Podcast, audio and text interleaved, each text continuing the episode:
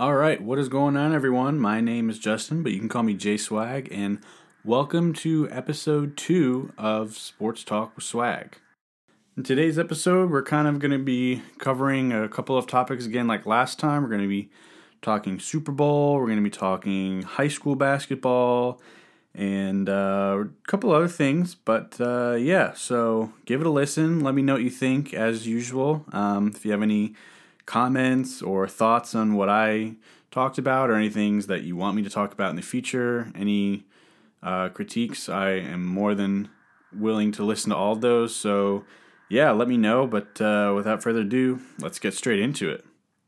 So, this past Sunday was Super Bowl 51. Uh, I'm assuming all of you guys watched it who are listening.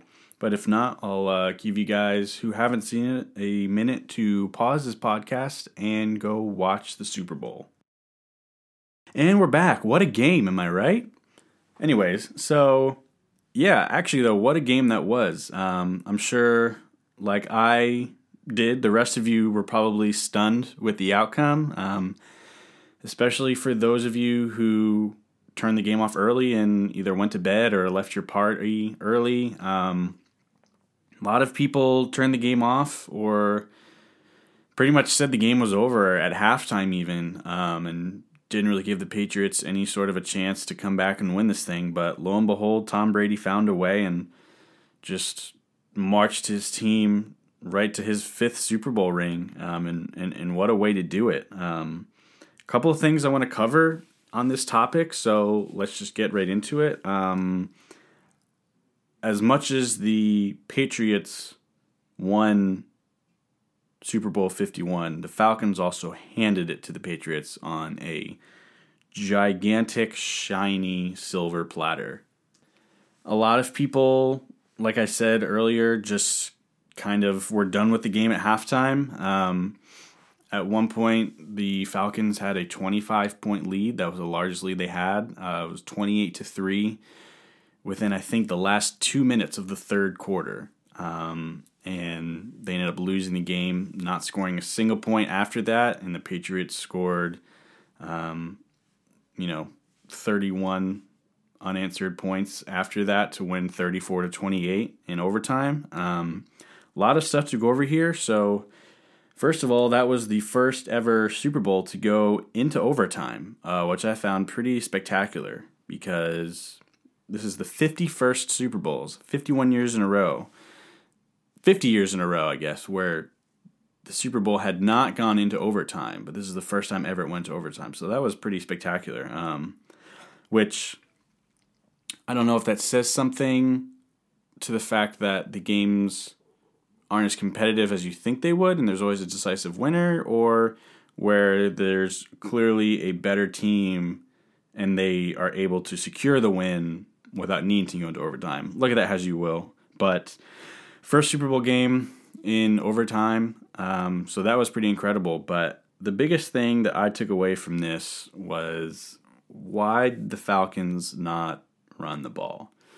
They had the entire third quarter to just run the clock out and just, you know, not throw the ball and, and, and stop the clock and give up opportunities for interceptions like they did um, and give the Patriots a chance. Because if there's one team and one quarterback that you don't want to give a chance to have the greatest comeback in NFL history, it's Tom Brady and the Patriots. The, the largest comeback in, in Super Bowl history up until this year was only 10 points.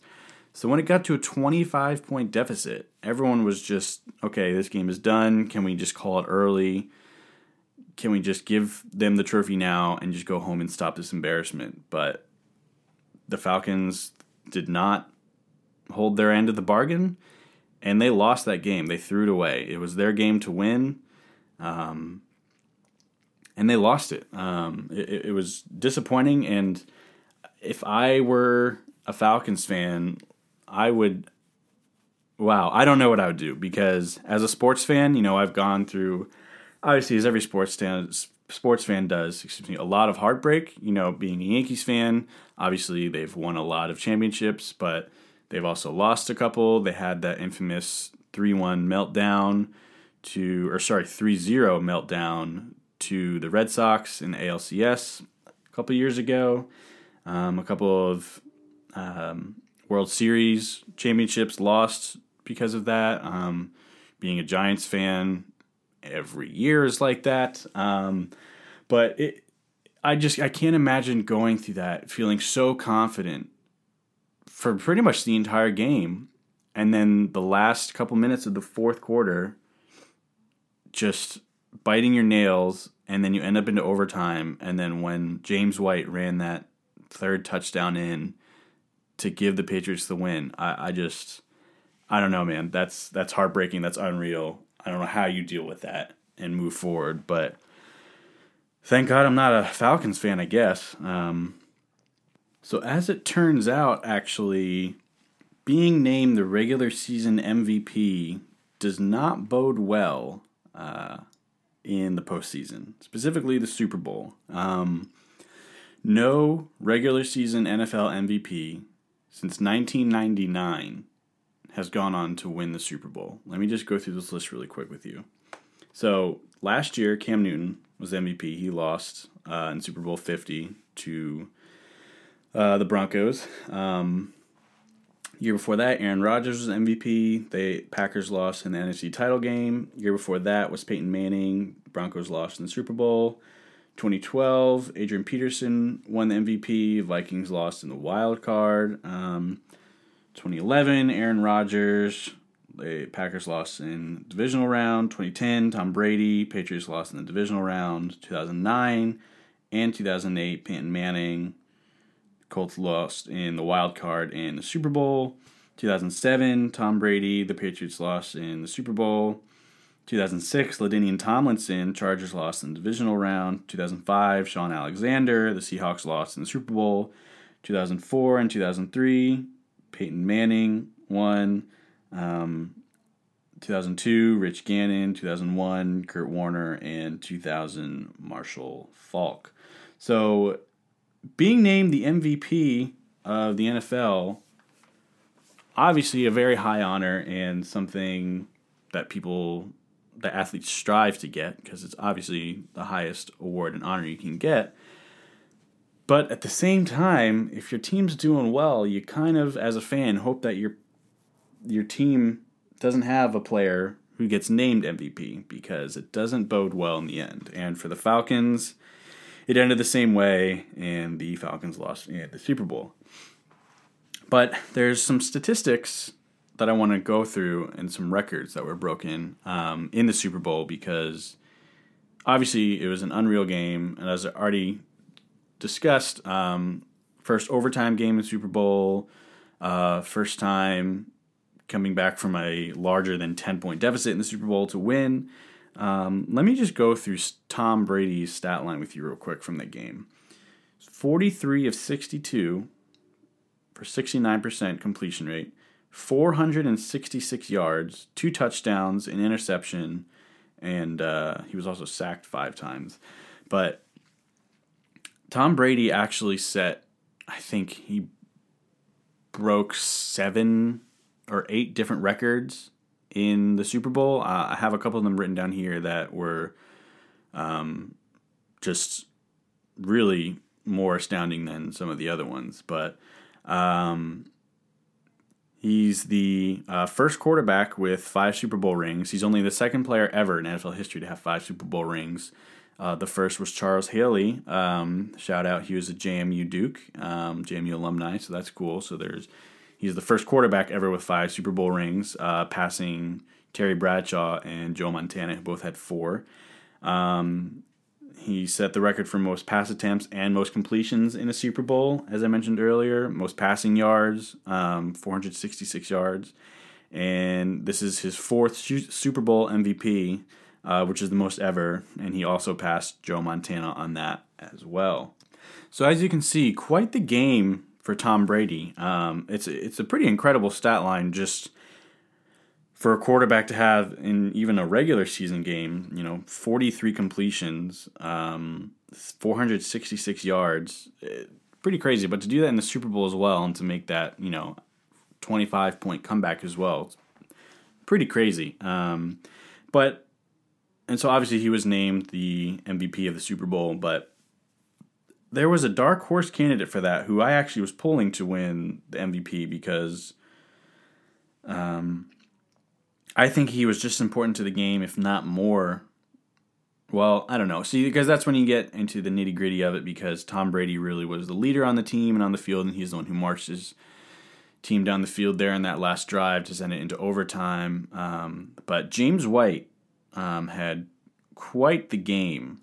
Um, for the Patriots as well. He he actually set a couple records himself, but he he had 14 catches for 110 yards and three touchdowns um, in the Super Bowl game, and he actually set a couple records. So he had the most points scored by a single player in the Super Bowl at 20 points um, with those three touchdowns, and he also scored the uh, two point conversion um, as well there to send it into overtime. And uh, he also set the record for the most catches in the Super Bowl with 14. And a lot of people would argue that he was just as important to that game and winning that game to the Patriots as Tom Brady was, being that he scored that two point conversion as well as the game winning touchdown.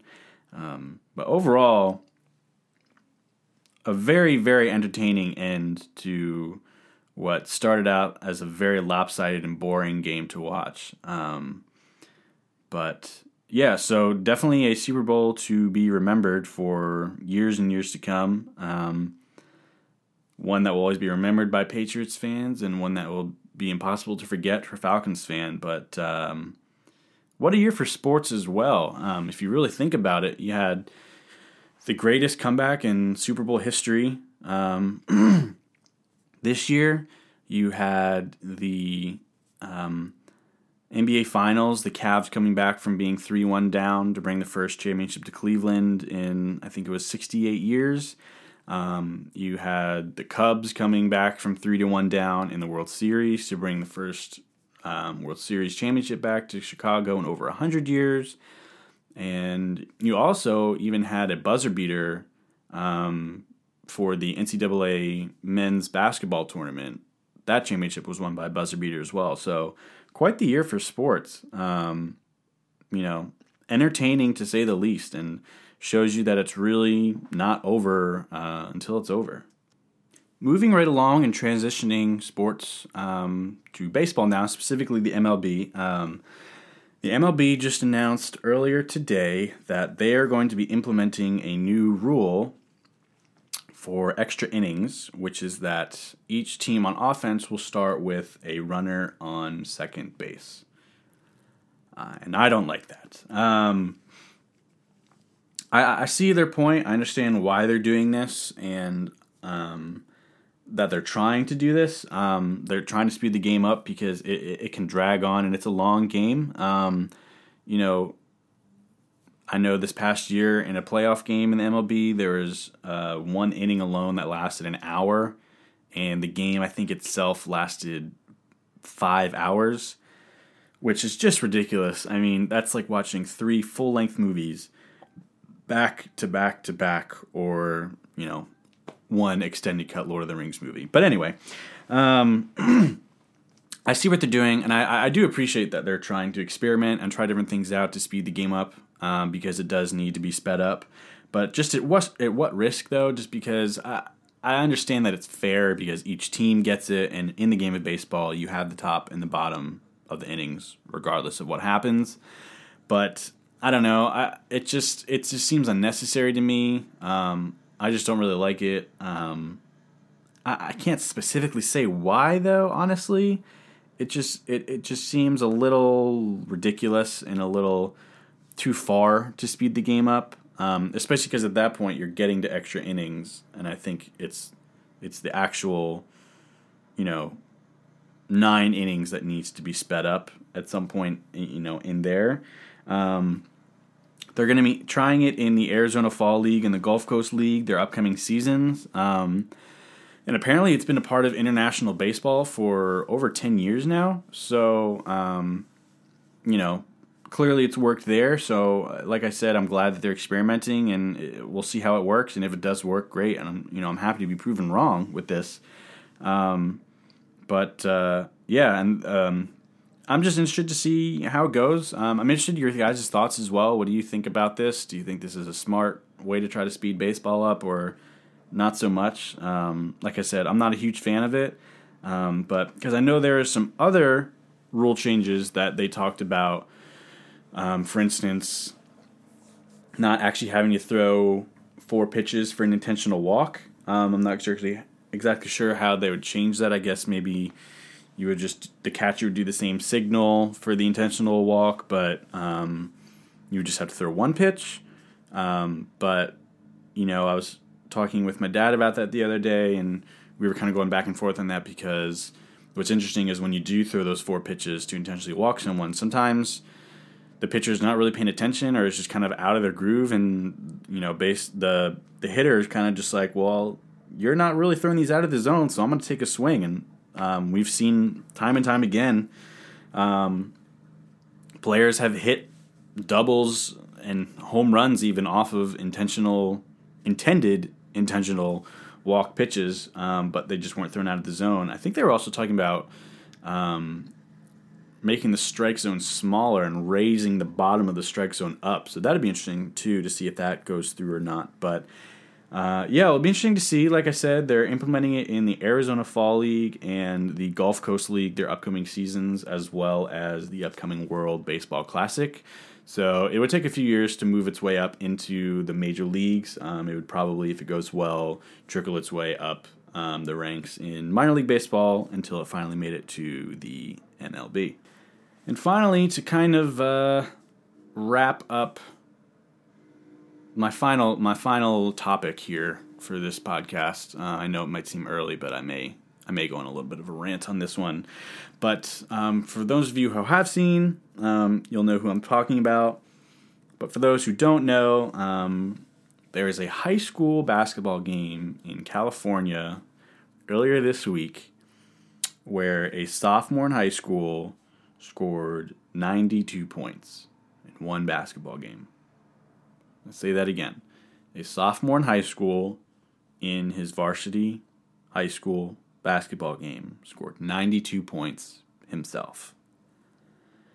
Now, at first glance, this is incredible. It's 92 points by a player, which is insane. Um, it, you know, it's high school. The kid's a sophomore. it's incredible. Um, Lamelo Ball is his name. His uh, some of you may know his older brother, um, Lorenzo Ball, who's a freshman at UCLA, who's projected to be a top three draft pick in uh, for the NBA this upcoming year. Um, he's a point guard. Um, he's averaging, I think, eight assists a game. He's a great player. He's a great player. Um, but so his youngest brother, Lamelo Ball, sophomore in high school, scores 92 points. And like I said, at first glance, that's amazing. And I remember when I first saw it, I was like, wow, that's incredible. That's awesome. Tweeting about this, whatever, blah, blah, blah. This is so great. But then um, I took a look at his stats, and I also made the mistake of watching his highlights, which really just, ugh.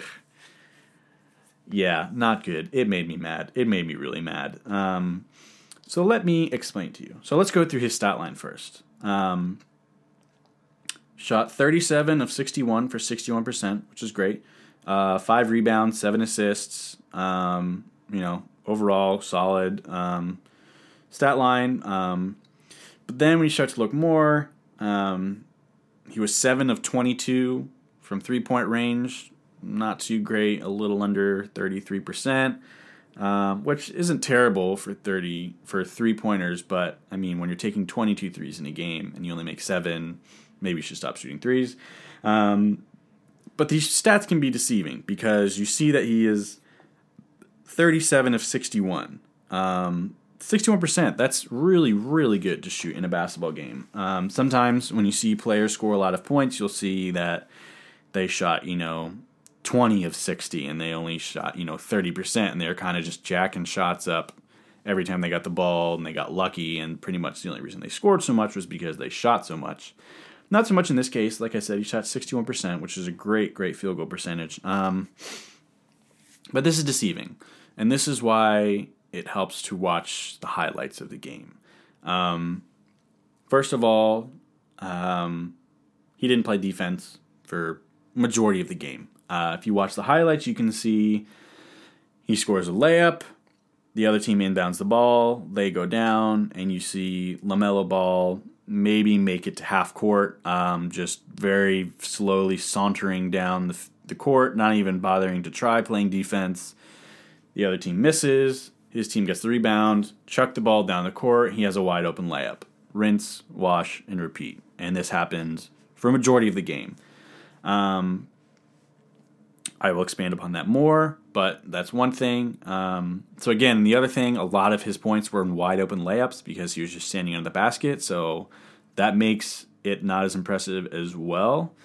Um, but then the other thing that really irks me too is um, his teammates would intentionally foul the other team to stop the clock so that he had more time to score. And oh, that just that makes me really mad. It, it, like I, am getting mad just thinking about it and what I'm going to say and talk about it because it's just so frustrating. And that's just that is not uh, that is not what basketball is about. That is not what sports is about. Um, the uh, the opposing team's coach actually uh, was interviewed after the game, and he was quite upset about it as well, um, for the same reasons that I mentioned. And he had a specific quote where he talked about how um, sports, the game of basketball, but specifically sports now, is just in this day and age really becoming about individualism, and that is not what sports is about. It is so awesome to see someone score 92 points. That's incredible. That's amazing. 92 points. Not going to see that again for a very long time. That's insane. But when it gets to the point where that's only happening because his teammates are intentionally fouling the other team so that he has more time to score, he's not playing defense at all. He's just sitting under the basket doing wide open layups to get probably 40 or 50 of his points. It's really not that impressive and it's actually just kind of annoying because that that's not what sports is about. And I understand it's like, oh yeah, but his teammates were passing him the ball and he, they wanted him to score. But that's not what it's about because they were wanting him to get a lot of points. And that's not what basketball is about. At its core, sports is about competition, friendly competition, having fun, and enjoying the sport that you're playing, while also having the you know general sense of competition. So you're being pushed to be your best self and in this game, I do not think that LaMelo Ball was being pushed to be his very best. I don't think he was trying his best at all. Clearly, he wasn't. Um, and that just frustrates me because sadly, I think he gets that um, that mindset from the NBA, and that really, really irks me. That really bothers me, and that's why players like specifically James Harden comes to mind. I just don't like the way he plays. He's an incredible athlete and player. I, I will give you that. He he right now is in contention for to be the NBA MVP. Um, he's scoring 26, 27, 28 points a game every game, getting around 9 or 10 assists every game. He has a lot of triple doubles this year. He has uh, the most 40 point 10 assist re- uh, games. He has the most 40 point triple doubles. Um, he's he's done a lot. He's a great player, but when you watch his highlights, he's one of those players where as soon as he scores the ball, he kind of saunters down, and if he does run back on defense, he kind of just lazily stands there and really doesn't even care if the player just blows by him or jacks a shot up over him. He just doesn't even throw his hands up. He just doesn't care. He just wants to score the ball. And I understand that, you know, scoring is part of basketball, but that's not what sports is about. It's not competitive. He's not trying his hardest and it's really, really annoying. Now, I know a lot of people will say, oh, you're just mad because he's so good and he did so well, blah, blah, blah. I'm not. I'm not. I love seeing players do well. I love seeing Russell Westbrook get triple double after triple double after triple double. But it annoys me, though, seeing that he's also averaging probably close to six or seven turnovers a game as well because he's trying to get those triple doubles. That annoys me. I don't like that. Get the triple double because you're playing so hard and it just happens. That's like Draymond Green. He's a good player. He just tries his hardest and he gives it his all every single night and leaves it all out on the court. He said himself, if I was trying to get triple doubles, I get one every night, but I'm not trying to. I'm trying to get my team to win and I'm trying to make my teammates be better players and I'm trying to make myself a better player. I love that about a player. They're trying to always be their best, they're trying to push their teammates to be their best and they want their team to win over their individual statistics. And I just don't think that LaMelo Ball at this point has that mindset. And yes, I know he is a 15 or 16 year old sophomore in high school.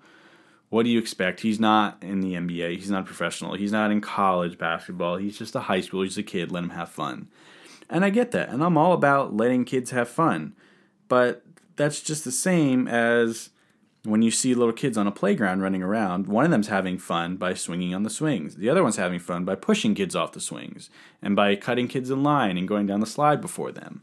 And you don't just let that happen because, oh, they're just kids and they're trying to have fun. You need to say, yes, that's fun, have fun, but you need to let others go in front of you. You need to not be hurting people, blah, blah, blah.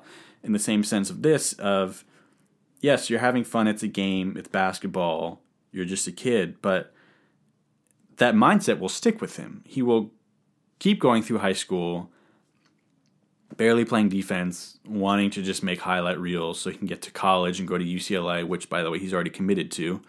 Go to UCLA, follow his brother's footsteps, make a ton of highlights, do the same thing, get a, a lot of good stat lines, then get drafted in the NBA, then make millions of dollars, and then it's just it's a vicious cycle, and then you end up being the next NBA player who just cares about getting a lot of points and triple doubles and doesn't care if their team wins or loses. And that just is very, it, it's honestly upsetting and kind of sad to me because that's just not what sports is about. And that's not what the good of sports is for.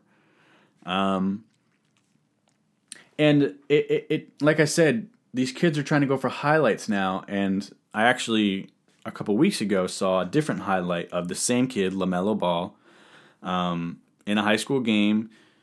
He's bringing up the ball from um, from the other side of the court. They're inbounding it in. He's bringing it up. He slows down as he gets to half court, points at the logo at half court, stops, pulls up, and shoots a half point, sh- half court shot. Excuse me, drains it. Crowd goes wild. It's on social media everywhere. Bleacher Report is posting it everyone's sharing it. You know, it's on the, all these highlight reels. Everyone's going crazy. But now it's started a trend. And now there's all these different high school and even middle school and even elementary school basketball players bringing up the ball, looking all cool, pointing at half court, stopping, popping, and shooting the half court shot. That's so cool. It makes a cool highlight reel. You look so cool. Oh my gosh, you're so good. You can point your shot and make it. However, this kid, LaMelo Ball, does this a lot. He's already he's done it I think 6 or 7 times this season already and he's only made it once or twice. So, it's not the same as, you know, Babe Ruth pointing to the stands, hitting the home run. He did that once, he hit the home run, whatever if he does that once, that's great. Don't try your luck again. But it, it, it's it's it's the arrogance. He he thinks he's so good he can point to wherever he wants and shoot and make it. If you're gonna make it 100% of the time and never ever miss, fine. Go ahead and keep doing it because you have the skills to back it up. But if you're gonna shoot 10 of those and make two of them, you kind of just look dumb and you look like you're trying way too hard to look super cool and make it to these highlight reels and get posted all over on social media. And again, these little kids, even younger than he is, are seeing this all over social media. They're seeing it on Instagram and on YouTube, getting millions of views. And they're like, I want to be like him. I want to be cool. I want people to be sharing me doing this and looking cool on YouTube and Instagram. So I'm going to do this in my, you know, rec league game with all my other friends that are seven years old and and lots of kids are missing it. Some of them are making it, obviously, yes, and the crowd goes wild, blah blah blah, yay. But it, it it's encouraging. Again, it's just it's encouraging. Not what sports are supposed to be. It's, it's not about making cool shots and and looking cool because you can say where you're going to make a shot from. It's just it, it breeds a, a mentality of arrogance and, and cockiness. It's not confidence because confidence is just knowing that you can make the shot, but you don't need to point it out and you don't need to do all these sorts of celebrations and blah, blah, blah, blah, blah. Um, you just go out there and you play the best you can and you make your shots. That's it. And just, I don't know. I, I, I'm talking in circles now at this point. I need to stop, but that's all I have to say about that topic. So again, curious to see what you guys think of it. Um, what are your thoughts on that? What are your thoughts on kids pointing up, walking up and pointing at half court, taking the shot, trying to score 100 points in a game? Let me know what you're thinking on that, and uh, I'd be interested to see. All right. Well, uh, other than that, guys, I uh, I want to thank you for listening. Um, again, I really appreciate you checking this out. Um, I really enjoy doing it. It's a lot of fun. Like I said, I'm trying to not I'm trying to not set a set schedule um, because I just I know that it'll set expectations for you guys and for myself. And as soon as I break that, I'm gonna just beat myself up over it. So hopefully. It wasn't too long uh, in between without a podcast, um, and hopefully it won't be too long again um, coming up without a podcast. But yeah, as always, please let me know your thoughts on it. Um, I got a bunch of feedback on the last one, and I really appreciate that. Was a lot of good stuff, a lot of good pointers as well for this next episode. So, again, please let me know your thoughts um, and your criticism, critiques, whatever um, the good, the bad, the ugly. And again, I really mean it. Like, comment or text me or just find me and talk to me about what you thought of the episode and the different things that I brought up um, because I love talking about sports and I love to start a conversation um, and just continue this conversation. Um, but, anyways, I want to thank you guys for listening, and uh, I will catch you in the next one.